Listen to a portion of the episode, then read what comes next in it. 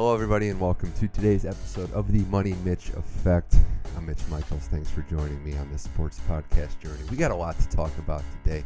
Second show of the week. It's Friday, and there are a lot of stories in the sports world. We got to start off with hockey. We haven't given it enough time. That is on me. We're going to talk hockey with Eric Roberts, host of the in the Wheelhouse podcast. We have uh, a lot to discuss there, including the red hot Tampa Bay Lightning, the struggling Edmonton Oilers, and a lot of storylines that involve some movers and shakers in the NHL. The Kings back in first place, and the Golden Knights not going anywhere. A lot to discuss there. And then Jose Youngs comes back on the show to discuss the Giancarlo Stanton trade to the Yankees uh, what the Marlins are doing, giving up players. Derek Jeter not going to the owners' meeting. Some UFC news and notes. Cyborg at home coming up. Big UFC heavyweight title fight. And some pro wrestling because it's Jose Youngs and we talk pro wrestling. But Eric Roberts first, Jose Young second. It's the Money Mitch effect. Hope you're feeling good on this Friday. Let's start the show.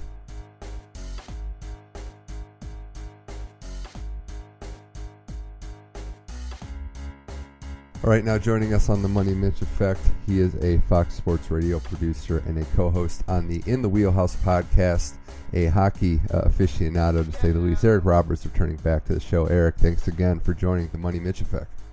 Oh, no problem, man. Always pleasure to jump on and talk some hockey with you. We're going to talk a lot of hockey, but the first thing I want to bring up, just knowing you know that it's wintertime and knowing that you're uh, a fan of other sports too, and a fan particularly of the Buffalo Bills how cool was it to see them play in that blizzard and not only play but get that win against the Colts? Oh man, it's funny. I was locked in from the. Uh, I, I I knew the forecast going into Sunday, and then once I rolled over and I saw some of the uh, the pictures that were coming out of Buffalo, I was locked in pregame the, from the opening kickoff to the OT winner, uh, the run by McCoy. It was fun to watch, dude. A lot of people, some people were kind of turned off by it, but I just visually, it was so cool to see and it was just it was kind of just entertaining in the fact you never knew what was going to happen. You never knew if a ball was going to squirt out. I, I was so entertaining to see some of them try to kick those field goals and extra points. Vinatieri getting that one through the uprights was amazing to me. I mean, I know he did have a little um, a little history with snow kicks, but yeah. it was a great game to watch. It was real fun. I mean, I sitting through it in person would be a different thing, but watching on TV in California in sunny 75 degree weather is a different different kind of deal. Yeah, props to all the all the Bills fans that stuck it out uh, in the cold. And, and, I didn't know the weather forecast ahead of time, but it was one of those things where it just it stops you in your tracks, right? You see uh, the footage in the pregame or on Twitter, like this is what the weather's like in Buffalo. And then immediately we we were at a crowded sports bar on an NFL Sunday morning in, in you know sunny California, and all of a sudden everybody's locked into the Bills Colts game. So it's cool. Yeah, it's, it's it's like a flurry. You couldn't really see anything. It was just a white screen for most of it. For it was just it was really a, a crazy sight. Yeah, props to both teams and especially the Bills, seven and six now, still in that playoff hunt. Surprisingly, we'll see what happens there. But it was uh, a very good treat for their fans and fans of football. Let's now talk though about hockey, and uh, we want to get one of the negatives out of the way. There's a lot of storylines in the NHL this year, some uh, surprisingly good things. But I think the biggest disappointment in the league, Eric, and the one that I'm, I'm really anxious to talk about, what is going on with the Edmonton Oilers? Because both of us were pretty high on that team. A lot to like roster wise. They have not been good at all this year. There's no way to really sugarcoat it at all.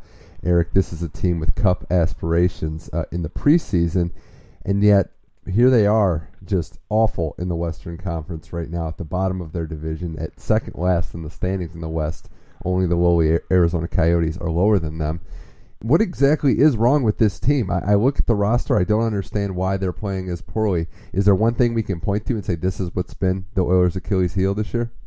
Uh, I don't know, man. I think it might be a little bit of a. It's kind of. I think it's a snowball effect. I think they're they might be gripping their sticks a little too tight because things aren't going as well as, as they had hoped. And you know, coming into last season, they, they they were still the Oilers, and then they had the great season. McDavid had a great year, and you know, coming into this season, there's a lot more pressure on. You know, they they are a young team outside of you know some of the older players. They got like Milan Lucic is on the team, but they're a very young core. So I think it's coming in with the added pressure of Stanley Cup aspirations for a lot of people out there. We're talking. I mean, we we had a pre, uh, preseason show where both of us were pretty high on them, saying, "Hey, it wouldn't surprise us if even pick them to win the cup." You know. So I think it's a growing season. It's, it's they're just in a rut, and it's taking them a little more to find their way out of this one because there's more. There's a lot more pressure on them, Edmonton is back on, like coming to the these games. Edmonton, the media, everybody's watching them again with these aspirations of, hey, you guys should be, if not leading your division, in the hunt in the one two spots and really being a contender for the cup this year. Yeah, uh, if you look at the advanced metrics, I mean, even some of the basic stats, they're still averaging three goals a game, kind of middle of the road in the NHL uh, with that. Goals against the, the typical Oilers, you know, pitfall has always been how bad they are, and it, it hasn't been good at 3.23 goals against, but it's not the worst in the league. It's it's in the top 10 worst, I should say, right about eighth right now. They got to get McDavid some help. They got to just win games that they're supposed to win, and in their own building, Eric. They have nine home losses, five and nine at home in regulation. Nine home losses. Only the Sabres, and we know how bad they are, and weren't really expected to be. Oh yeah, have that many. So I'm. I never thought a team would be this poor at home, especially the Oilers. And uh, while McDavid is doing his share, I'd like to see some of the other guys step up. You know, Draisaitl signs that contract, hasn't really performed this year. Uh, defensively, I don't see many answers there as well. I'm going to be honest. I don't know how McLellan still has a job. Yeah, it's it's it's one of those things where I I think I just keep going back to it. They were just doing so well last year, and I think the league kind of figured them out, and they kind of caught up to them in a sense. You dropped the the uh, the goals for the average goals for you know the middle of the pack. This is a team that should be running and gunning and mm-hmm. winning these games just because last year they did win these games. They they were high flying. They would give up you know a good amount of goals, but they had the offensive power and the offensive guns to win these games. But it looks like I mean this, the goals are on an uptick throughout the league, and you know it looks like the rest of the rest of the league has kind of caught them, and in some cases, I mean you see the standings and passed them. Yeah, I, I mean, I just look. Their differential is about eight in the negative right now. That's not terrible. I think they're just losing a lot of either or type games where they're just not able to execute in the third periods of games. I did see them get absolutely obliterated a couple weeks ago by St. Louis on national TV. But honestly, the thing with this team though is know a lot with the with the standings this year. They're only seven points out of a playoff spot, you know, in their division. So it's not over yet. I think they can still make a run. That's what surprised me about whether there's not a coaching change or not, because we've seen it before. I mean, the Penguins have won two Stanley Cups in the last decade by doing that strategy. The Kings won one as well when they went to Sutter. So I'm just nothing against McLellan as a coach. I just don't think it's working right now. Yeah, no, I mean you you dropped the two the two most recent cases uh, that mid mid season. I think it might be a little too early. They might be giving McLellan a little more time to try and figure this out, and maybe save his job. But definitely once the, once the season starts itching to, inching towards you know the trade deadline, they if they're still you know five six points out of the playoffs, but still close enough to maybe get a strike in and get in in a wild card you got to be thinking McLellan's seat's going to be um, warming up at least.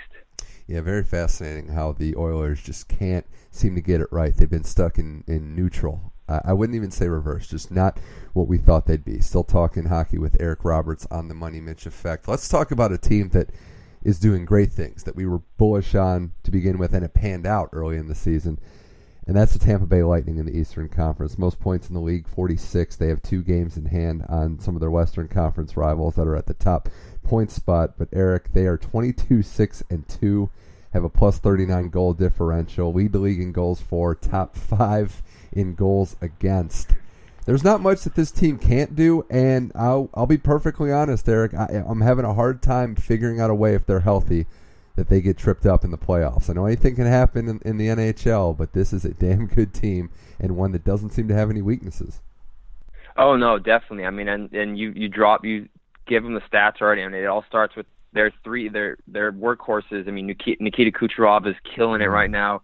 He's up top paired with uh, Stamkos and uh, Namestnikov, and then Vasilevskiy on the back end. He's he's stopping everything. It's like they're they're they have the three they need. You know, they got the offensive attack, they got the the the stud on the defense on the blue line, and they have the great goaltending and the health. But that's the thing with with the Lightning has always kind of been the health problem. They seem to get nipped with the you know bit by the injury bug at inopportune times, but and the whole league is getting a glimpse of what they could do when healthy, and the whole league should be really really taking note because they are a, a scary team right now. Yeah, they have the top two point getters in the league, like one and two tied for first in Kucherov and Stamkos, 42 points in 30 games. Kucherov, 21 and 21. I'll give you a, a, little tidbit too, Eric. I was at the Kings Lightning game as we were talking about before we recorded when the Lightning scored four in the first period, and Kucherov scored a goal on a, on a, just an absolute missile pass from Stamkos, and he undressed Quick and scored. And the PA announcer said out loud his goal uh, is, I think it was 18th goal of the season. This was like two, three weeks ago. You know, the fans were like, 18 goals. Like, yeah, every out loud yeah, no, couldn't believe they're, it. They're, they're moving at an insane clip right now. I mean, it's insane. They really hit the floor running, and they haven't slowed down. They really haven't had a lull. I mean, you said it, 42 points for each of them in 30 games. Like that's an insane clip. Like 21 goals for Kucherov, 12 for Stamkos. They're scoring and they're just scoring and scoring and scoring.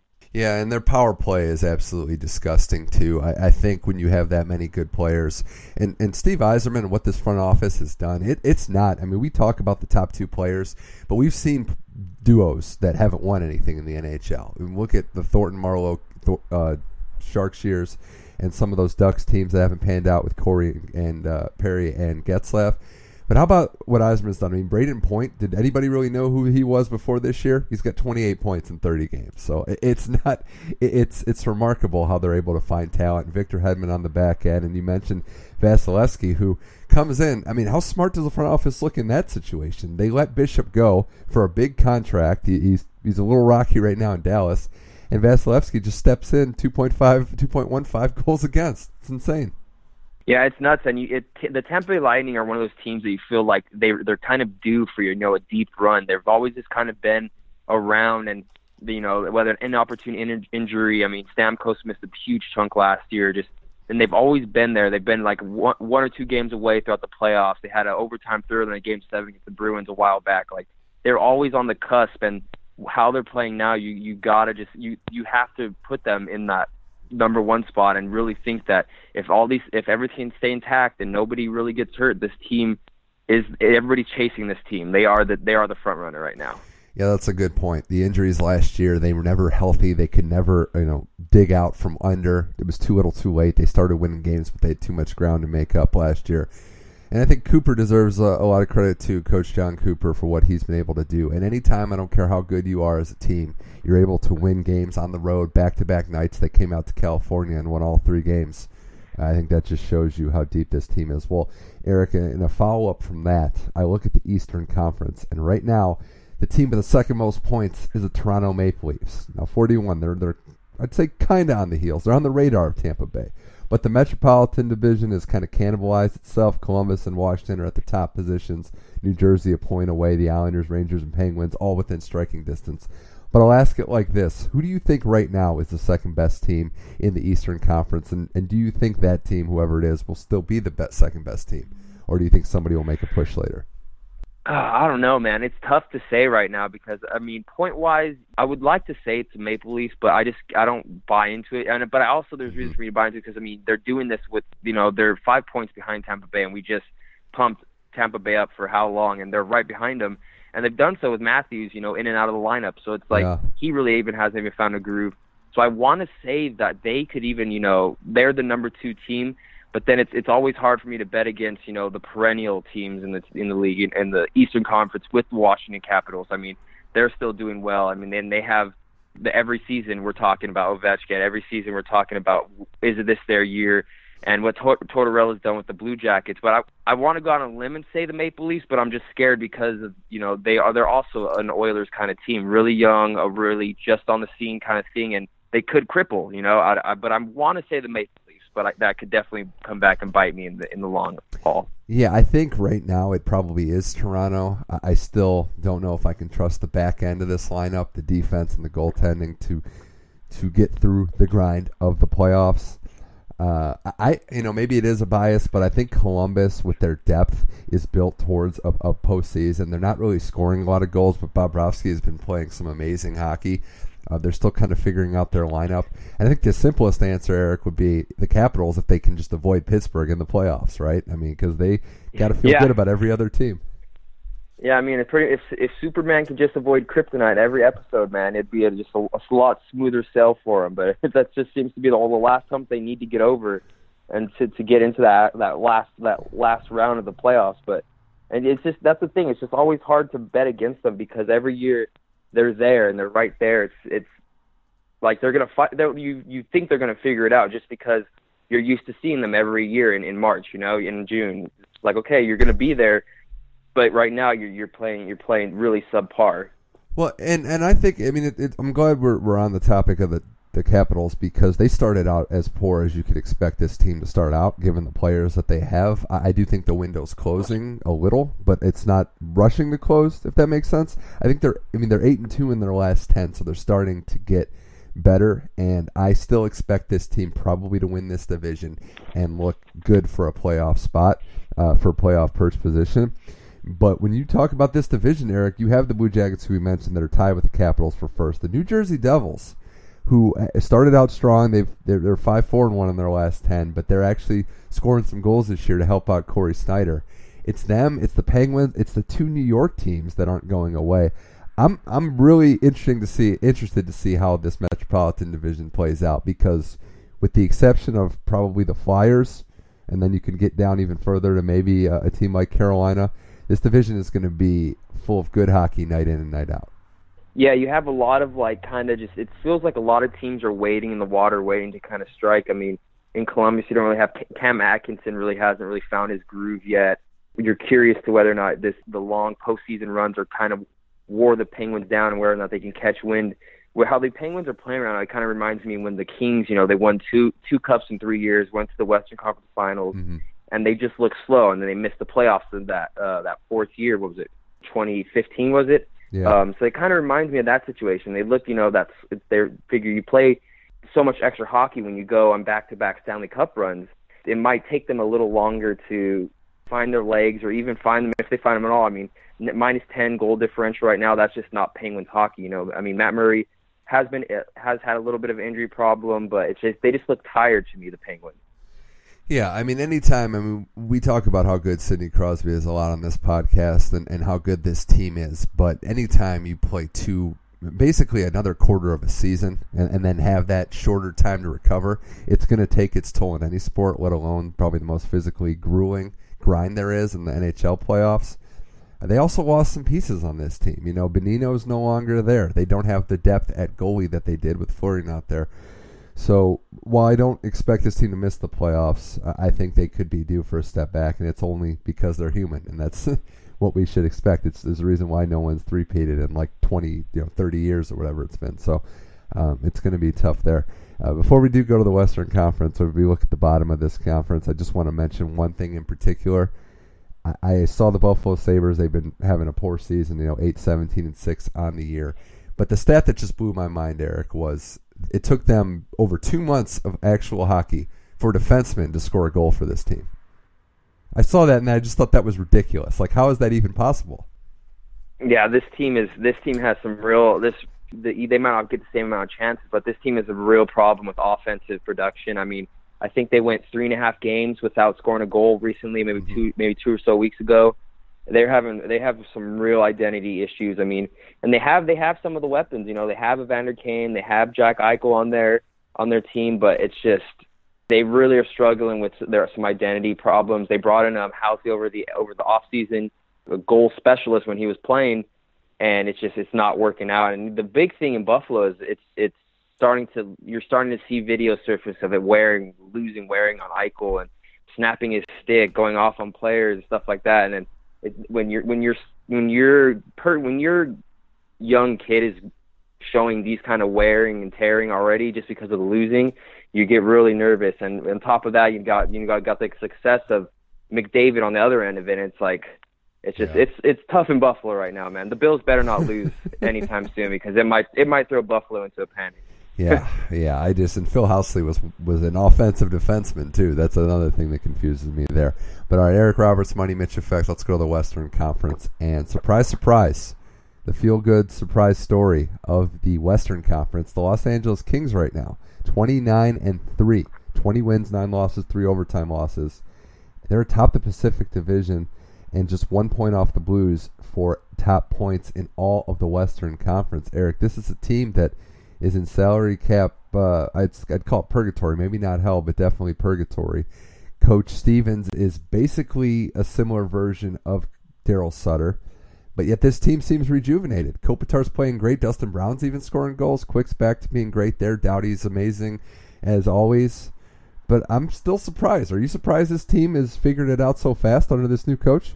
I am. I've I felt that it was gonna be a better team this year. I definitely saw them making the playoffs and it with you know a new kind of oomph in their in their play. But they look, they seem like they're having more fun and they're more free out on the ice. They really, they really seem like you know Stevens and Blake and Robitaille being at the at the reins has really breathed new life into this organization. I mean, Kopitar and Brown are having bounce back years. Brown had a string of down years. Kopitar had a, you know a down year last year, and they're they're already. I, I think they've already passed their goal output from last year. But um, Brown has. I know that for sure. Yeah, I know. Yeah, Brown definitely. I think Kopitar might might be like two or three back at this point of the season. But you know, and they have the young kid Iafallo on their line, and they're doing all this with Jeff Carter. With Jeff Carter down with the injury, Jeff right. Carter hasn't played in weeks. You know, with uh, his tendon issue. So I mean, they're doing well. They're scoring goals. They're they're it kind of looks like the old kind of Kings hockey we we were used to. You know, like solid defensive hockey and go and get your goals. You know, it's it's great to see them back in first place in the division. That's for sure. Yeah, it really is, and I think you mentioned one of the names that deserves a lot of credit for this, and that is Luc Robitaille. For I mean, I, I, Coach Stevens has done a great job, but Robitaille and Blake in the front office really shaping the roster, doing what they could. Uh, you mentioned I Iafallo; they signed him out of uh, University of Minnesota Duluth, I believe, and uh, you know, I, I, think that was not a that was not a guy high on everyone's radar, and he stepped in. Adrian Kempe, a guy that I thought was one of the bright spots, one of the few young bright spots in their minor league system, is stepping up with 17 points in really his first full NHL season. Overcoming injury, they got off to a good start, and that's so key with the with this team. How many times in the last couple years have it been the same old Kings where they start out slow and then they have to go on a tear? When you start out well, you can rest and you can overcome some of these injuries, but to me, as is the story with the Kings, as is how this team, the way the roster is set up, is going to play good hockey. It's going to be to keep the puck out of their net, and they're leading the league in goals against. A lot of that has to do with Jonathan Quick, but uh, I just think the way the team plays has been uh, a barometer too. And, and by the way, I don't want to call my shot now, but I would be stunned if Doughty doesn't win his second Norris Trophy. Oh yeah, and he's he's playing very well. I mean, and he there was a quote circling circling the uh, the internet a couple weeks ago talking about where he's talking about the money he deserves, and you know it, he I think he, players think about they they know what they're what they're putting out into the world, and I think he knows that he's on pace and he's having a great season, and another Norris Trophy will only solidify him calling for more money and. The big question will be when when he goes and gets it, if the Kings can give it to him. That's that's uh, a weird, a crazy thing to think about in the future. But you know, another Norris Trophy, depending on how far the Kings go with them this year. He's going to be asking for a payday soon. I mean, it, you have to. I mean, there's. I like a lot of these Kings players, but given what he's done, and also the biggest thing about these contracts, what he has left on the table in his hockey career, I mean, he, he just does too much. I mean, to play as many minutes as oh, he does and play on all the special. Oh yeah, teams. I mean, you give the farm to Kopi and, and Doughty. Those are your two pillars, and you find a way to make it happen. And they've already given Kopi his cash and Doughty is next in line. So I got to say this, Eric. Uh, uh, talking other teams in the Western Conference, how are the Vegas Golden Knights still this relevant late into the season? The the the new car smell is worn off, yet they're still third in the league in goals scored and still in a playoff position. How has that happened? It really is nuts, man. I mean, it's, it's crazy to think they're only, they're three points behind the Kings with with two games at hand. So I mean, they they they could easily be ahead of them, depending on how the you know the two games at hand play out. But and the fact that they're in this spot with the injury plague they've had in the crease, they were down to like their fifth string goalie at one point in the season. I mean, I think Fleury's back. They had uh, Malcolm Subban in net for a little bit, but they were they were playing with some guys that were in the WHL still at one point this season. Like yeah. they, it really is insane to think. I mean, and they but you touched on the the um, the home records earlier, and I mean they're they're eleven two and one at home. I mean, I if, if you can win your home games, it's going to help you uh, go a long way. And it's it, it might be the new car, the new feel thing. People, players, teams don't know how to go into Vegas and play because they're eight and seven, eight and seven and one on the road. So you know they there is a very big home ice advantage there. But it's it really is nuts for this new these new kids on the block to be kind of be kind of running the show in the Western Conference right now. They're they're swinging with the heavyweights. Yeah, and, and again, just making the Panthers look terrible for getting rid of Gallant because he is a phenomenal coach. He's doing a great job with this roster. He's the perfect guy for this job. Um, I, I don't know. I keep waiting for the other shoe to drop and it to fall off, but it might not, given how other teams in this in this specific division have struggled. Five points up on the nearest team, the San Jose Sharks, who are in their own issues, uh, and the Ducks struggling as well. I don't know. I, I think they have an offense that is designed to score dirty, gritty goals, and it works. So um, that's a good strategy in the NHL. But I, I'm I'm intrigued to watch them. It was a good story, them starting out a new franchise, and uh, I can't remember an expansion team in their very first year. Um, a true expansion team, not a relocation like Colorado, who won the cup when they came over from Quebec. But I can't remember a, a true expansion team doing so well in their first year. It's just been uh, amazing.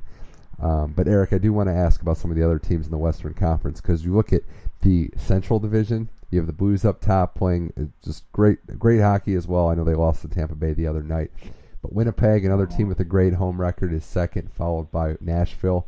No Dallas, no Minnesota, no Chicago in those positions. No Chicago and Minnesota really stands out. The Central, do you think that uh, another division that's going to sort itself out, or there's some real issues in Chicago and Minnesota that we're going to be that way until the end of the season. Uh, it's kind of tough. It's kind of like what I said about you know the, the Metropolitan Division. You know, you got these these teams that are kind of just wading the water, and Chicago. I feel like Chicago might. I feel like their window might be closing a little bit. You know, it's they're a little older. You know, they're not the young. It's not the young Patrick Kane, Kane and Jonathan Toews anymore. Crawford in the back end isn't. He's not stealing games. You know, like he used to, and he all he wasn't ever really out there just rock solid. He would give up a fluky goal here and there, so I think Chicago's cards might be not lining up as well as they did for them in the past. And Minnesota, Minnesota is the one I'm surprised with because I thought last year was really going to be their their building block towards the future, and you know this was going to be the start of a long string of playoff appearances. But my thing was, I'm not, I'm, I'm not actually not surprised with Winnipeg. I feel like Winnipeg was due, and this offense, these offensive driven young teams, you know, with this team is anchored by young kids, fast offensive hockey. They have a good home ice advantage. You know, going up in Winnipeg, it's cold up there, man. Tr- teams don't want to go up there and play. And I'm I'm I really like Winnipeg in the Central Division. Yeah, Winnipeg is a very big team. They have size at every position, and it reminds me of really does Eric when the when the Pacific Division was at its peak with the Kings, with the Ducks, with the Sharks, all these big teams that just impose their will. You started to see it a little bit with the Blues, and I, and I think Winnipeg knows that this is how they're going to play hockey. They do have the home ice advantage. I think they're finally getting some some consistent goaltending. I, I'm with you. I think they're a team that's there to say. As far as Chicago goes, I just want to harken back on them for a second. Chicago is a team that has, I think they still do at this point, or two of the highest paid players, if not the two highest paid players, with Kane and Toews. So it's always going to be a challenge for them in the duration of this contract is figuring out what players can go around their stars. They're not, and because of that, they're not really having consistency. I think it's not even a controversial statement to say Panarin was a better fit on this team than Brandon Saad, even though he's making his return. Panarin could play with Kane, and they could be one of the most dynamic lines in the league. Saad is is playing on the Toews line. I just don't I'm not nothing against Brandon Saad. He's a great player, but he's not Panarin on this team. And I think that's part of what we're seeing. This is a team that's also getting old. Keith and, Seabrook aren't spring chickens. They look like they've lost a little, as sad as that is uh, for Chicago fans. So I, I think there there's some aging going on in Chicago. And, and I speak for the rest of the NHL when I say it's about time. No, yeah, definitely. I mean, you think back, it's it's kind of one of those things that you, you mentioned the early, like the uh, the Kings, Sharks, and Ducks teams of the past. I mean, those, these same players we're talking about the Blackhawks were right there with them. And you look how the Kings are doing well now because they've kind of evolved. And you look at the the Ducks and the Sharks, they're falling a little bit back because they haven't evolved in the division. Same kind of thing with the Blackhawks. They're falling behind because you know they still have these these players, these older players. They're they're getting up there in the miles and they're not injecting this youth like the Kings have with the the Iafallos, the Kempes to kind of I don't want to say pick up the team because they're not going to carry the team. They're young kids, but you know, to in, inject a little bit of leg and speed like the rest of the NHL, and which is why you know the Kings have fallen back last year. That they, there was a obvious young influx of talent and speed and legs, and you know the the Blackhawks they're just they're they're getting up there in age, man. Yeah, and and one more point on Minnesota, and I think we saw it a little with Nashville and some of the teams we've seen this time and time again where when you're close or you think you're going to make a cup run, you mortgage some of the future. And I think that's part of Minnesota's problem. Some of the moves they made last year at the deadline to get themselves ready for a playoff push that didn't happen when they lost to St. Louis, they really did mortgage some of the future there. And I think we're starting to see that with some of their roster moves or, or weaknesses in 2017-18. Yeah, definitely. And it'll be it'll be interesting to see what Chicago does here. If they're not, it's been a while since Chicago's been any kind of sellers at a trade deadline. So if they're on the bubble or even on, the outside looking in, it'll be interesting to see what they do. You know, with the Duncan Keith on the team and stuff like that. Yeah, certainly will be. Uh, the NHL season about 30, 32 games in for these teams. Still a lot of a lot of time left, but this is when teams start to make their move. Well, Eric Roberts, this was a blast. Thanks for coming on the Money Mitch Effect. Lastly, I got to ask you though, is there any player that we didn't get to? Anybody, or maybe that we did but not thoroughly that you you know that you want to you know give a shout out to for just a great start of the season? Maybe some of the under radar under the radar guys that are that are balling out this year. Uh, you know, I mean, I don't know. I've my I've honestly I've been really I've, I touched on Eichel a little bit earlier. I've been I mean my Buffalo ties here. I've been really locked on an Eichel, and I just. Uh, I, I if I were to give anybody a shout out, it would be him. Just to hold tight, man. Just just you can just hold tight. It's eventually gonna work out. Oh yeah, I, I hear you there. I, I definitely do. I guess one guy that I want to I want to give a shout out to that I didn't really talk about, you know, because the Stars they got enough credit. We don't need to we don't really need to address them as much. But the Vegas Knights, William Karlsson was a fourth liner for the Blue Jackets last year. 15 goals and 11 assists in 30 games. He's become a, he's become a legit dude. guy. Just needed an players, opportunity. man, it's it's insane when yeah, it's insane when players get their shot, dude. If they get their shot and they just get off the bench and they they grasp it and they get hit the floor running, it's crazy what they can do with it.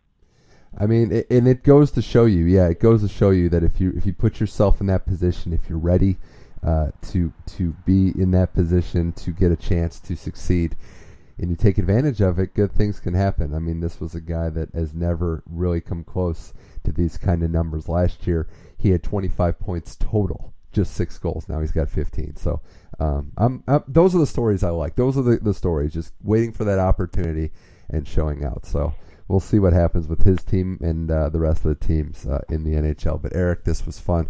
Good luck on your podcast. Anything else uh, to plug? Anything exciting coming up? Oh, nothing much, man. Big Buffalo Bills game this weekend, hosting Miami. Possible snow game, so oh, wow. tune into the TVs and might you might get some more white on the ground. I know there's I know it's snowing on Saturday, so. I gotta like the team. And then you could also possibly you could see Buffalo implode too if they lose. Yeah, I don't know. I mean, what do you expect from either of these teams? It's hard to it's hard to say, really. Uh, but I think I'd like it, the team it, from crazy. Buffalo. I think I'd like the team from Buffalo in a snow game against a team from South Beach.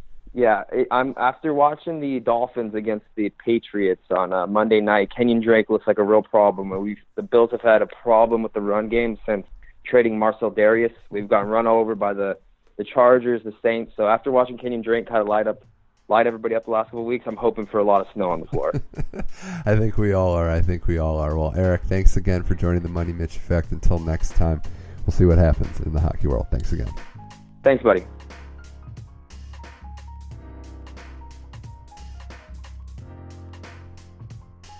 All right, huge thanks to Eric Roberts for coming on the show. Reminder to check out his podcast, In the Wheelhouse, for hockey and other sports takes. But great discussing hockey with Eric Roberts. Uh, it was a pleasure. He'll be back on soon for sure. Now it's time to talk to my good friend Jose Youngs about a lot of different topics. We start out with baseball. He's a Red Sox fan. I'm an Indians fan. We both just don't like the Yankees. So the Stanton trade hit us hard. We talk about that, what it means for the Yankees what uh, a lot of storylines mean, how the Marlins are going to be giving up on players yet again. Ohtani signing with the Angels, some UFC talk as well. Got to talk Stipe Francis. It's coming up in January, but I can't wait. And then Jose pitches me and everybody else on New Japan Pro Wrestling. It's big pay-per-views up there as well. It's Jose Youngs, UFC MMA writer for Fansided, up next here on the Money Mitch Effect.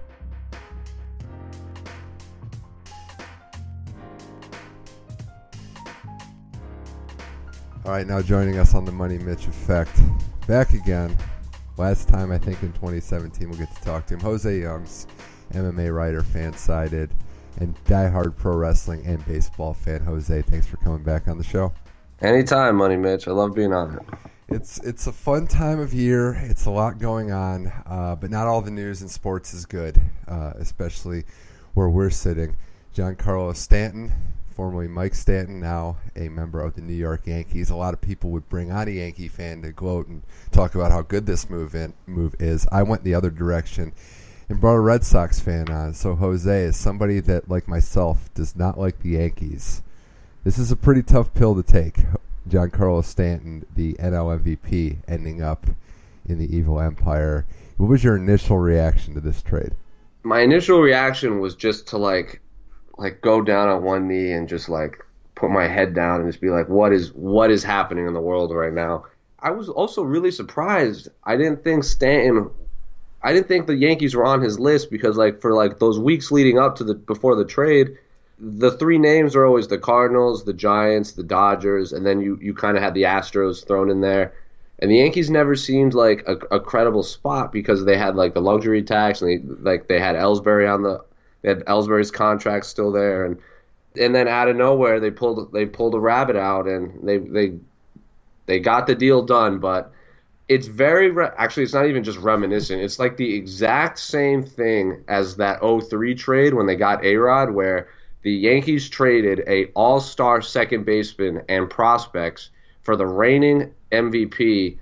A Rod was the reigning AL MVP, led the American League in home runs. This year, they're sending All Star second baseman Starlin Castro and prospects to the Marlins and getting the reigning NL MVP and taking that 300 like million contract. From what I hear, they're they're taking on like 260 million dollars of it. So it's reminiscent. I hated it, but the Yankees ended up only getting one World Series out of that A Rod trade. So if that's the case, and we get like 10 years of just Giancarlo bombing in the playoffs, then I'm for it, especially because now that everyone keeps saying they got Stanton, Judge, Sanchez, and Didi, and they're going to hit all these home runs. They're going to set the American League record. They're going to set the MLB record for home runs. Probably also going to set the American League record for strikeouts because that's a lot of that's like what four right-handed hitters in a row. Yeah. So just get a just get like a a righty specialist to, to, lock them down. So I bet all three of them could get 200 plus strikeouts in a single season. Well, my first reaction was like yours, just upset because as soon as you heard the story, right, that the Yankees were in the mix, you just knew it was going to happen. I For just sure. had that sinking feeling that they were going to pull it off. Um, and I do think that there is potential. My second thought was, well, he's not a pitcher, which as as bad as this is for everybody else, because you know Stanton is one hell of a player, a perennial All Star, future Hall of Famer not their biggest weakness. They basically doubled down on their strengths, which is power hitters that like to strike out. The thing that gets me, and when we can talk about it from both sides, Jose, is they didn't have to give up that much for a guy as good as Stanton. Yeah. You have to jump at this deal if you're the Yankees, even if it does double down on strengths and, and leave you open to strikeouts, because they didn't give up that much. So it comes back to what exactly are the Marlins thinking here? Derek Jeter is leading the helm. There's more factors at play. I get that. I get that Stanton had a contract that didn't really give the organization much leverage. Could opt out in 2020, and and looked like he had all intentions of doing so. But you got to think there could have been a better deal on the table, even if they just waited a little bit. Yeah, and it's all, you also got to wonder if it's because A Rod and the Yank, I mean Jeter and the Yankees have that history, so you kind of have to wonder if he just, he was just working with people that he trusted and knew.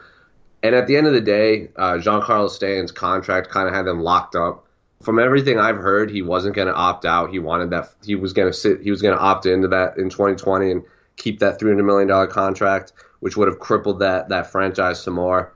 Like, like I said earlier, uh, they they like and like you said, they didn't give up a lot, but from my understanding is they were either they were asking for either a bunch of random players like they got from the Yankees, but in return, the team that they were sending Giancarlo to would take on the majority of the contract, or they'll take a top prospect and they'll take on, and the Marlins will keep probably I would say 50 to 60 percent of the con- of that contract. So if the Yankees had say sent their number one and number two prospects in their farm system and not John, and not Starlin Castro, I bet the Marlins would have kept 50 percent of that contract. But in the at the end, they just want to get rid of. They just wanted that contract off the books. Right. It's like that Red Sox trade when they traded Gonzalez and Crawford and Punto and like they traded Everybody pretty much the Dodgers. Yeah. yeah, they traded all of their all stars to the Dodgers just to get those contracts off the books. And the next year they won the World Series. So it could work. I'm curious though, because like what in 2015, you the Marlins had Stanton, they had Ozuna, they had Yelich, and you're just saying like, oh, in 2018 the Marlins are probably and what that year they were they were like leading the wild card until Stanton and, those, and Fernandez got hurt. So in 2018 should have been the Marlins year, and now what? They only have Yelich pretty much, and Fernandez, RIP, right. should be the best pitcher in baseball. Him and Stanton and Ozuna should have been the face of that franchise. So it's uh it's a weird time to be a Marlins fan, considering in 2018 you should have been in the World Series. Well, it's kind of always a weird time to be a Marlins fan, right? I mean, just accurate, given, accurate. just given what they've what they've done and how they've blown up teams in the past. Um, I think the contract itself hurt too. I mean, you sign someone to a deal where you give them all the leverage to opt out, you know, in 2020, like Stanton's.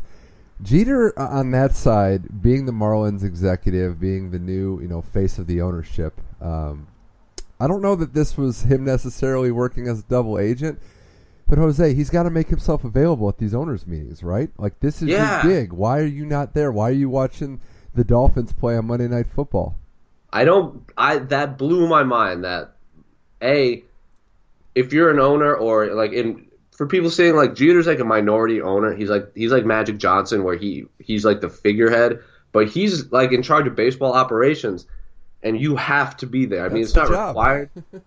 it's not required, but if a you're new and you need to make trades, you have to be there, and it it boggled my mind that he wasn't there, and it you just have to wonder if it's just he doesn't know or he's a rookie or he's trying to shake up the system. So it's I have no words for what what Derek Jeter is doing, and I, I'm if I'm a Marlins fan, I'm nervous that they got the next like what Phil Jackson was to the Knicks.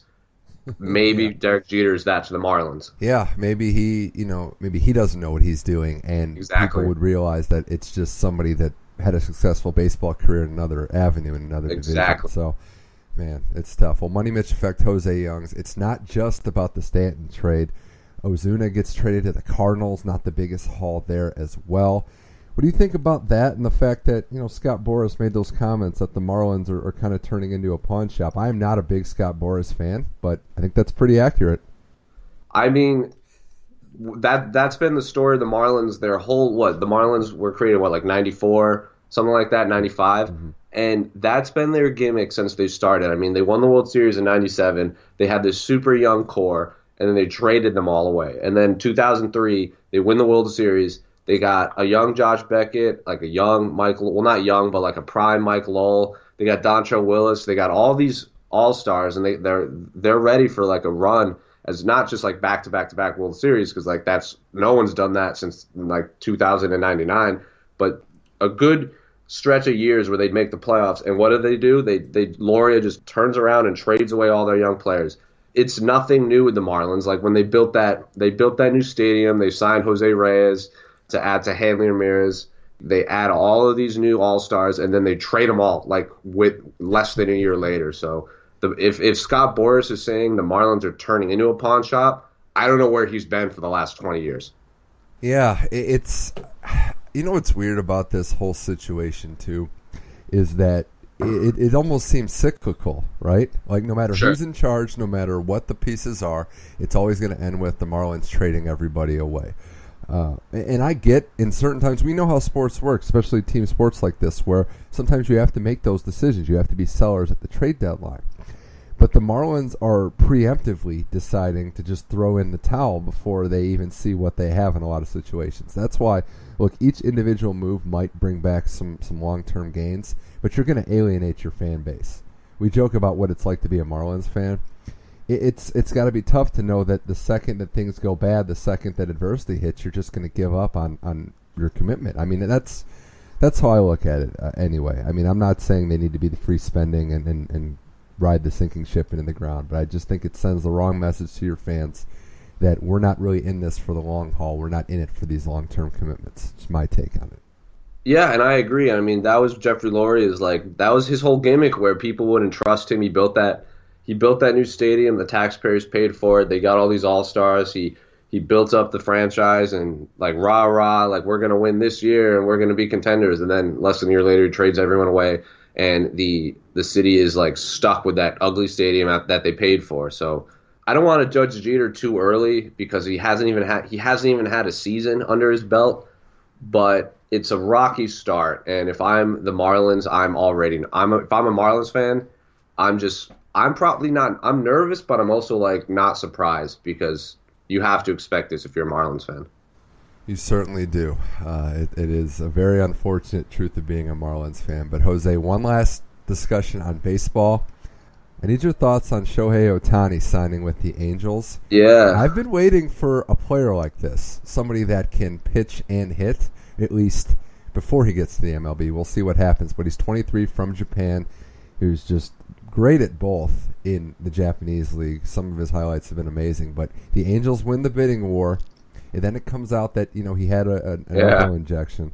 Now, all that considered, what do you think the Angels are getting with this signing? What do you think the MLB version of Ohtani will be? I'm always nervous about Japanese signings. Uh, Ichiro, I think, is an anomaly where he's not just the best Japanese import. He's arguably top 10 pure hitters in the history of baseball. Right, he'd have the all-time hits record if he would have. For sure. So he's an anomaly. Like, he's not just a great uh, Japanese import, he's just a great all around baseball player. Uh, one of two players to win the MVP and Rookie of the Year in the same season. But he also, what, has, I think he's made the playoffs twice in his career, which not many people talk about, which is shocking to me. Um, and one of them was that 2001 team that won 116 games and then blew it in the ALCS. And then you have like Hideo Nomo was good, Daisuke was good, Yu Darvish is good. Um, Matsui get- was good. Matsui was good. Matsui was is, was really good too. He's probably the second best, but everyone else and Yu Darvish, I think the the book is still out there. Uh, you, he hasn't really hit the decline yet, but all these guys kind of they peak for two or three years and then they kind of come down. Like Daisuke, as a Red Sox fan, everyone was so excited. We paid him all this money.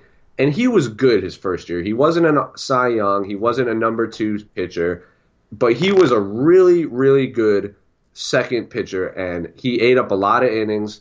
Didn't get a lot of strikeouts, but he got a lot of ground balls out. So he was exactly what we needed him to be. His next year, I believe he started eight and one, and he was unhittable until he got hurt, and then he just never recovered. So I'm always nervous about Asian, Asian and Japanese imports where they'll be really they'll be exceptionally good for two or three years and then they'll fall apart. Just maybe because they're not used to the, the major league uh, season but this what was it? It's a ucl right in his Yeah, elbow that that he correct, yes. yeah. that is that's a major red flag. I mean that's like hey if he doesn't pitch maybe he can get away with it but what he can't play the outfield if he can't throw the ball and he's not going to DH. They didn't sign. They can give him all that money to DH. So if I'm the Angels, I'm nervous that uh, something something's up with this. What like not even 25. Him and Trout should be the faces of the franchise, and Trout is going to be a free agent. What when he's 26, 27, Mhm. unrestricted. So like. How are you not going to give Mike Trout a three hundred million dollar contract in the prime, going into the prime of his career? Uh, and if Ohtani was going to be the guy that to keep him there, and he can't play, I'd be nervous. I'm out if I'm Angels fans. Yeah, I, part of me wonders though, and the Angels said that they were aware, and I know the MLB is looking into it. I- With all the the inquiries, with all the intel that teams didn't realize that this was a possibility, I'm with you in the sense that it's a serious it's a serious type of injury to, to consider. I'm just intrigued by what, if anything. I mean, they want him essentially to pitch and then hit when he's pitching, take the DH out of the lineup, which is is something to see. I think I, I think that this signing, like you said, it, it keeps the Angels relevant in the sense that if Trout is a free agent, they can use it as a selling point. Uh, Yeah, because they needed to they needed Yeah. to make a splash to get to keep because their farm system is not good. And they're They- wasting Trout's career. Let's just call that what it is. I, I feel sure. sorry for Trout because every year, I mean, even unless he's hurt, if he's out in the lineup, he's performing night in, night out, and very few people are taking notice because the Angels have been mediocre, which is insane to me. The guy is one of the best players in any generation, and he needs some help. And this was the first step in doing so. I just want to see what this guy can do because, as you said, I'm always a little skeptical when players come over from Japan. Much like in the NBA when players come over from European leagues, they've done it on a professional level, but they haven't done it on the professional level. So I'm intrigued. He can do a little bit of everything, though, so that I think adds to the fuel and, and maybe adds to the legend of him. Yeah, and like you said with Trout, it's like I and I'm also a Green Bay Packers fan. Uh, Aaron Rodgers, the fact that he only has one Super Bowl is is shocking to me considering he's the best quarterback in the National Football League. And I don't want to say they wasted his prime years, but they, the Packers have basically wasted the best quarterback in the league with subpar defense and bad coaching. And I feel like the Angels are wasting the best, not just the best center fielder. You can make an argument that Trout is top seven, if not top five center fielders all time already. And in ten in, in ten years, we could be we could the argument between who's the best center fielder between Mays, Clemente, and Trout and DiMaggio is feasible. Um, and if you're talking just pound for pound, who's the most talented? Trout could be the most talented out of those three already. Because if you compare everyone's stats, he's right there, if not better. So I, what I think Trout's made the playoffs once, maybe twice, and he didn't get out of the first round. So Pujols' contract is certainly not helping him. That Josh Hamilton signing certainly didn't help him. If I'm an Angels fan, I'm nervous that he's going to leave. But as a Red Sox fan, the the one positive thing that the Stanton trade did is you you know they're not going to be able to afford Mike Trout when he becomes a free agent because I was almost 100% sure that Mike Trout, Jersey boy, was going to sign with the Yankees when he was a free agent. Yeah, and Harper as well. But oh, don't even. That is just a horror. like if they had Trout in center, Harper in left, and Judge in right, I would not watch baseball anymore. Yeah, Manny Machado in there too. Uh, just shut up. what can you do? But all right, Jose Young's Money Mitch effect. I, I can't. We got to talk UFC. While I got you on here talking to the expert, uh, a couple interesting fights coming up the 219 UFC pay per view, uh, which always they, they, like to ring in the new year on the 30th with yeah. the pay per view. Headlined by the women, Cyborg and Holly Holm, and this is a fight that I think a lot of people have had circled. We know what Cyborg can do. Holm's been on a bit of a, of a schneid a little bit, losing a couple fights. Is she going to be up for the challenge, or is this Cyborg's coming out party to show everybody, not just the diehard fans, that she is and can be the face of this division? I would say yes to both. I think this is really, really important for the UFC featherweight division and really important for both Cyborg and Holly. Where Holly, even though she's lo- she's lost, she's never been dominated, and her fights have been good. Like yes, she lost to Germaine de Randamie in the for the inaugural featherweight title, but she you can make an argument she won. And de Randamie had those two uh, post uh, like she had those two rounds where she was still hitting Holly after the bell and she didn't get points taken away. Where if that was the case, Holly is the champion. Cyborg has looked so dominant, and like dominant is an understatement. Like her, her opponents don't look the same after fighting Cris Cyborg. I mean, their faces are just bruised and bloodied and battered. It's surprising if their her opponents get out of the first round. I mean, Ronda was dominant and she was like finishing people, but she wasn't like crippling them with knockout punches. She was submitting them and finishing them with TK, with the TKO strikes, but that was to Correia, and Correia isn't the most talented uh, fighter on the in the UFC women's bantamweight division. Cyborg is knocking people out with these vicious Muay Thai uh, attack, and she I think she's the greatest women's fighter of all time, uh, pound for pound.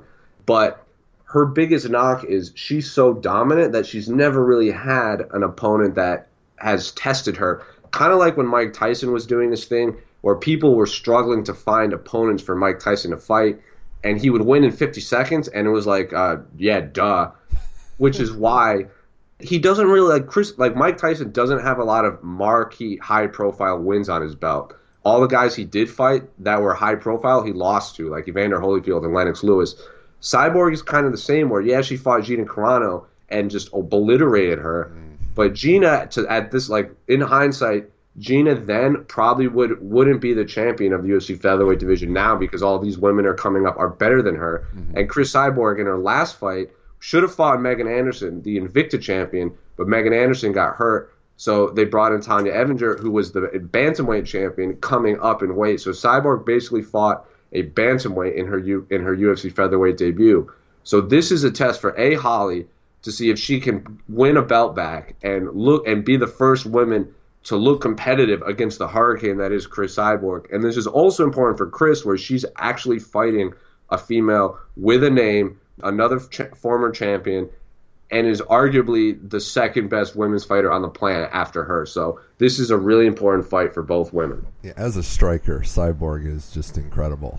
I mean, oh, she's just, she's devastating. Flu- and, and the fluidity in the octagon. She almost she almost looks like she's a legit, a, a full-on boxer when she's in there. I mean, it, yeah, her her coach Jason Parillo is one of the most under like he's underrated in the fact where he's very humble and and he doesn't talk a lot, but in the MMA world, he's one of the most highly respected coaches. He's Michael Bisping's boxing coach too, so he's the one that coached him to win the title. And he's been uh, he was BJ Penn's coach, and BJ was dominating the lightweight division. So Cris Cyborg linked up with him, so it's no surprise that she just looks like a professional boxer in there. I'm looking forward to 219 as well for this fight, as well as uh, the return of Khabib. I'm ready to see, Yeah. see him fight again because uh, I think there's a lot of potential there. You just got to stay healthy. But you know, 220 is another one coming up. I don't want to look too far ahead, but that card in Boston, I know you'll be there in January, is stacked. You're gonna have the heavyweight title fight and the light heavyweight title fight. Cormier and how do you say his name? Volkan Oezdemir. Volkan. Okay, Volkan Oezdemir from Switzerland, who just came on the scene and just has been knocking dudes out left and right. Cormier gets the title back, but you know which fight I want to talk about? It's Stipe and Francis heavyweight title fight. Is Stipe's belt probably? And I know at this point he's defended that heavyweight title as long and, and, and as consistently as anyone, which speaks to the depth of that division. But is he in danger here? Because I look at Francis and I see a, a stone cold killer. I mean, anyone in the heavyweight division is in danger, especially the champion, because there's no easy fights when you're fighting a 250 pound man with four ounce gloves.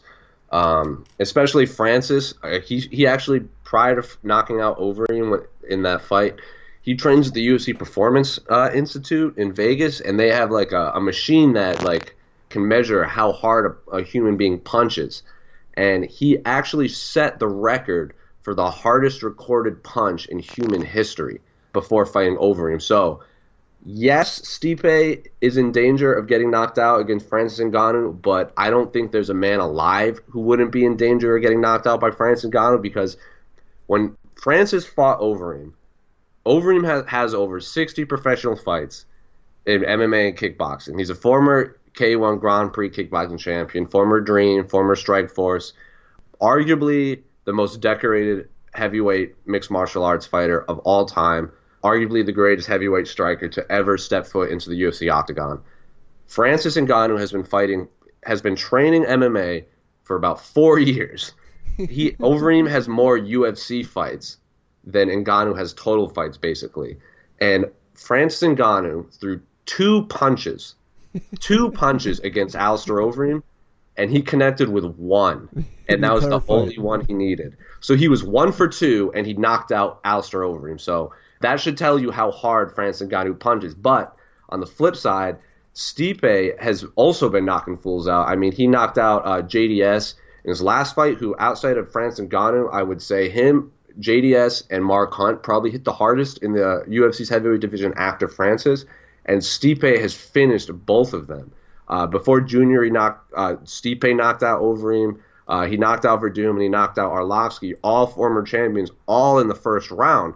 Uh, so this is the first heavyweight fight probably since Brock Lesnar and Shane Carwin, where it's like two legitimate knockout heavyweight artists in the prime of their career. Uh, Dana White said it himself that just looking at Francis, if you don't know who Francis Ngannou is and you don't follow the UFC, Francis Ngannou looks like the heavyweight champion of something.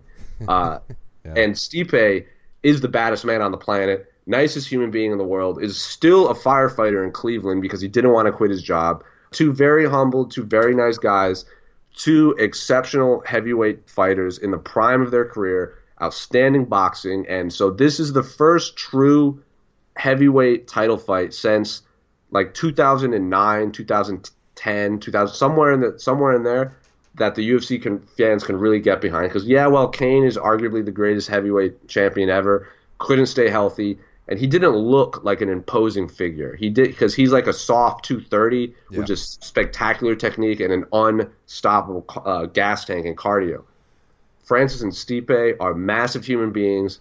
They hit hard. They knock people out.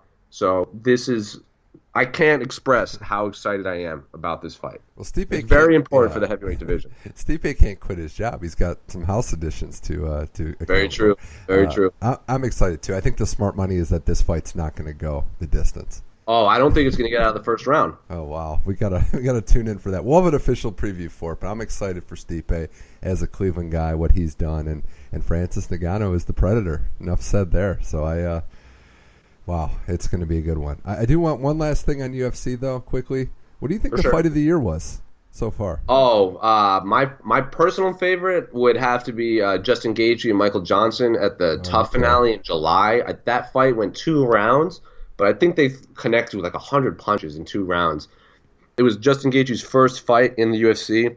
He was the undefeated former World Series of Fighting lightweight champion, uh, and then wh- when World Series of Fighting folded and turned into the Professional Fighters League, they released all their champions and let them sign with the UFC. So the UFC, in a full sweep, signed Justin Gaethje, Marlon Moraes, and David Branch all to the UFC. And Justin Gaethje had all this hype. He was undefeated. He was knocking fools out of World Series of Fighting, and they gave him a title, uh, a main event right away. They gave him a top ten ranked lightweight with with unbelievable boxing. And Michael Johnson, who's one of the most under, like he's a very underrated fighter because he doesn't take easy fights. So his record doesn't look that good.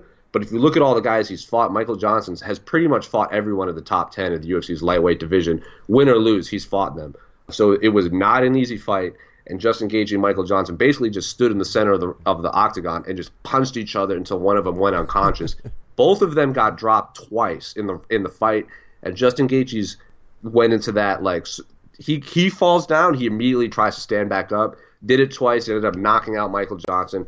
For sure, my favorite fight of the year, just because that was about two rounds of nonstop action. That's a good one. That's definitely a good one. I think I'd go Aldo Holloway one. I just really like that fight. That was yeah, that was another real. That was an underrated one uh, in the fact that it not a lot of people tuned into it because it was the June pay per views historically don't sell that much. It was in Brazil. It wasn't that stacked in the co-main and the rest of the fights. But yeah, I would have to say that was one of the more underrated ones for sure. Yeah. Well, uh, you know what? There's going to be a lot of fights in 2018, and uh, every year it seems like a new storyline develops. I'm excited to see what the Octagon uh, has for us in store. Jose Young's Money Mitch Effect. Before I let you go, it would only be fitting. It would be unfair and cruel if we didn't talk about pro wrestling. but you got Chris Jericho and Kenny Omega in the Tokyo Dome coming up. So how are you containing yourself? I'm. It takes a lot to get me. It takes a lot to surprise me in the world of professional wrestling. I've been watching it for so long that I kind of know what's coming just from like the like last year's WrestleMania. Nothing surprised me. I knew all the stories. I I pretty much knew the direction the WWE was going by September. Same as New Japan, you kind of have a sense you know what's going what's what's going to happen. Like Kenny Omega winning the G1 last year was a surprise just because he was the first non-Japanese professional wrestler to win the G1. So I thought last year would have been Tetsuya Naito's coming out party, but Kenny Omega won, and then he had that six-star match against Kazuchika Okada. That was surprising just because no one had ever done had a six-star match before. People didn't think six-star matches were po- possible in Dave Meltzer's rating system. I fully expected one year later they would do the rematch and Kenny Omega would win the rematch, set up a trilogy. But Tetsuya Naito won the rematch at the G1 this year against Kenny Omega. So Tetsuya Naito, for those of you who don't know, the G1 is basically this one month tournament, and the winner wins a briefcase similar to the Money in the Bank in the WWE. But that contract you win guarantees you the main event slot at the Tokyo, the January 5th Tokyo Dome show of the next year. So basically, it's the Royal. I wish I should say it's the Royal Rumble combined with Money in the Bank, where the winner is guaranteed the title shot at their WrestleMania, but you also win a briefcase that you could theoretically lose. But Tetsuya Naito won, uh, which didn't surprise me at the time, simply because Tetsuya Naito is by far the most popular professional wrestler in Japan, where Kenny Omega is the most popular wrestler on the New Japan roster all over the world. But in Japan, there are no two bigger superstars than Naito and Okada. They're basically the Stone Cold and the Rock Wow. of New Japan. So it makes sense that they headline because Tetsuya Naito is for sure Stone Cold Steve Austin. He was voted the most popular wrestler in Japan. Japan has like a hmm. Sports Illustrated of wrestling that is only in Japanese, and Tetsuya Naito is voted the most popular wrestler in the world in by the fans in that magazine. Okada, I would argue, he's been the champion for like almost 400 days, more than a year. I would say this title run is the greatest title run in the history of professional wrestling, and that's Wow, including that's WWE. That's including WWE, WCW, NWA, Jim Crockett Promotions. Like Okada's title run is so impressive, where he has not had a single bad match. Every match has been four and a half stars and above. He's won every one. He's over with the crowd, so he's not like the Roman Reigns or the John Cena's where he's constantly winning and people are upset. He's putting on a show, and the fans love him. I would say outside of the and outside of that Ric Flair, Ricky Steamboat, those, those string of matches they had in the '80s where every single one was five stars. Okada and Omega and Naito, these stretch of run that this this stretch of matches they've had is better than the Ricky Steamboat Ric Flair matches, and that is Jeez. like I know you're a Ric Flair guy, Uh-huh. but in terms of pure wrestling, I think this has put the wrestling to another level. This is the greatest title run in the history of professional wrestling. Naito is red hot with the fans. He is by far the most popular stable where Los Ingobernables de Japón. This is WrestleMania 17 where The Rock and Stone Cold were by far, no one has been more popular than those two in a single year of professional wrestling, and they matched up in the main event. This is equivalent to that. Chris Jericho is jumping from WWE to New Japan, which is essentially Connor going into Floyd's world to box Floyd. It's equivalent to that, where Jericho has been with WWE for like 25 years. Kenny Omega is the best wrestler in the world besides Okada, and it's it's hard to pick a main event. I mean, it's I mean in Japan, it's obvious the main event is Okada Naito, but outside of that, I'm just saying they sold 80% of the tickets after Jericho Omega was announced. Yeah. And 50% of that was for non-Japanese fans. So it's it's hard not to say Omega, I mean Omega and Jericho is the real selling point for this one.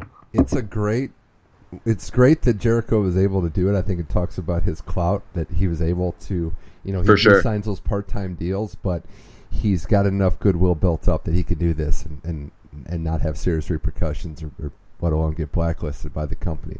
I'm always excited to watch good professional wrestling, something fresh and exciting. And like you said, it takes a lot to fool us and also the general wrestling fan. So anytime unpredictability happens, And you have um, outside of the top two, I mean, you have Kota Ibushi, who is a madman. I mean, he'll jump off of. He's like Jeff Hardy, well, he'll jump off of like fifty foot ladders onto things.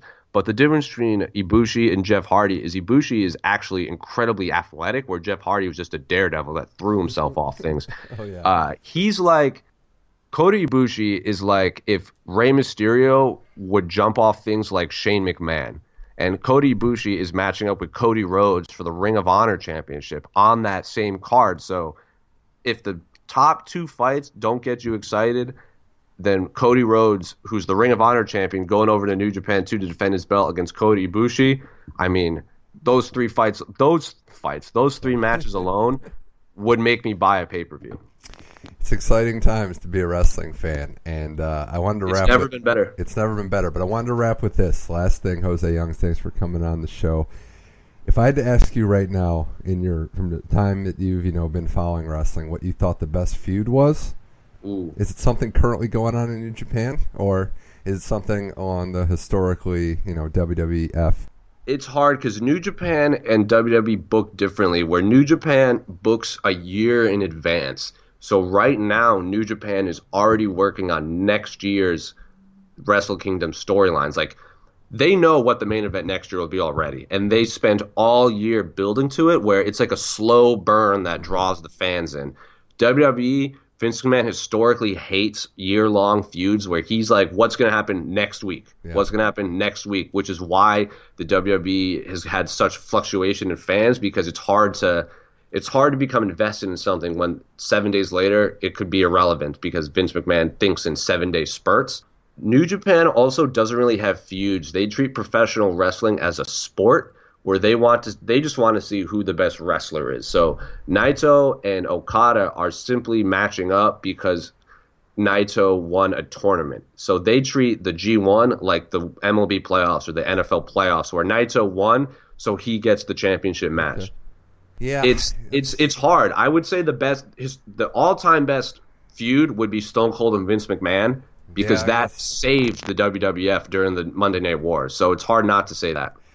Yeah, I just I gotta go for me personally, Bret and Shawn, because there's so much authenticity there, especially towards the end. That that stretch in '97 where Bret was the we're doing the one of the most underrated gimmicks of all time, the anti-American gimmick. Yeah, for he sure. was getting cheered and in Canada and, and anywhere else really, and booed out of the building. And Shawn was going through his issues that made him Shawn Michaels, but also made him, you know, one of the one of the most hated guys, you know, within the locker room, acting kind of entitled. It was perfect, and the fact that they're two all-time great wrestlers. So that to me, you, you look back and watch some of those promos, some of those matches. It, it just felt more real. Like obviously we know what wrestling is, but there was some authenticity there. Uh, but Stone Cold and uh, Vince McMahon was great as well. Stone Cold. So was uh, Rick, Ricky Steamboat and Ric Flair were, were were great in the '80s too. I mean, but that that's again that's like that's just pure. They they wanted to see who the best wrestler was. They didn't, and that's what the NWA fans treated that as.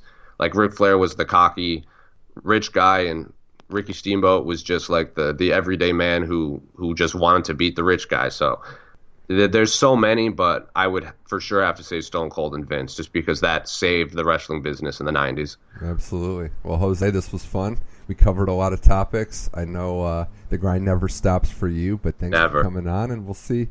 We'll see what happens. We'll be checking in uh, as uh, UFC pay per view season ramps up to start 2018. So, uh, and I hope everyone that listens to this I hope I convince them to tune into New Japan. I mean, they have a, they have a they have their own WWE network type thing. It's called New Japan World.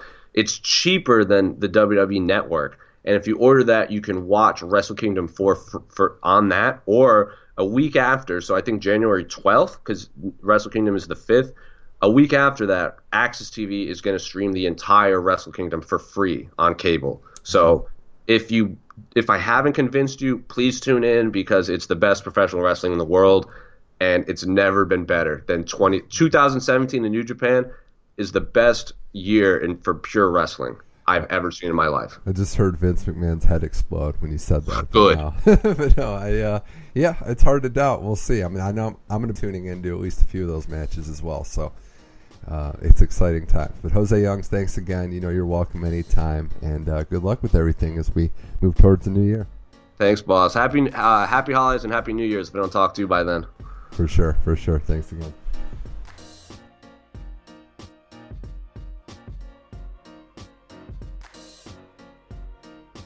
Big thanks to both guests on today's show, Jose Youngs and Eric Roberts. Thanks to everybody out there for listening to today's episode of The Money Mitch Effect. You can find every episode of the show on SoundCloud, iTunes, and Google Play. Easy, just search Money Mitch Effect, spell it all out, and it'll come right up. You can leave a review, rate us, subscribe. You can follow me on Twitter, MoneyMitchM21 for sports and other takes. A reminder that this podcast will continue over the holiday season. We got some interesting episodes coming up. Bowl season, bowl picking with Bradford Runs, to name a few, and an eventual Mighty Ducks D3 podcast. We've done the first two. If you're into those movies, check them out in our archive. But D3, the final part of that award winning, in my mind at least, award winning trilogy with Nick Edmonds as well. This was the Money Mitch Effect. I am Mitch Michaels. Thanks for listening. And until next time, keep enjoying sports. Thanks again. I'll see you.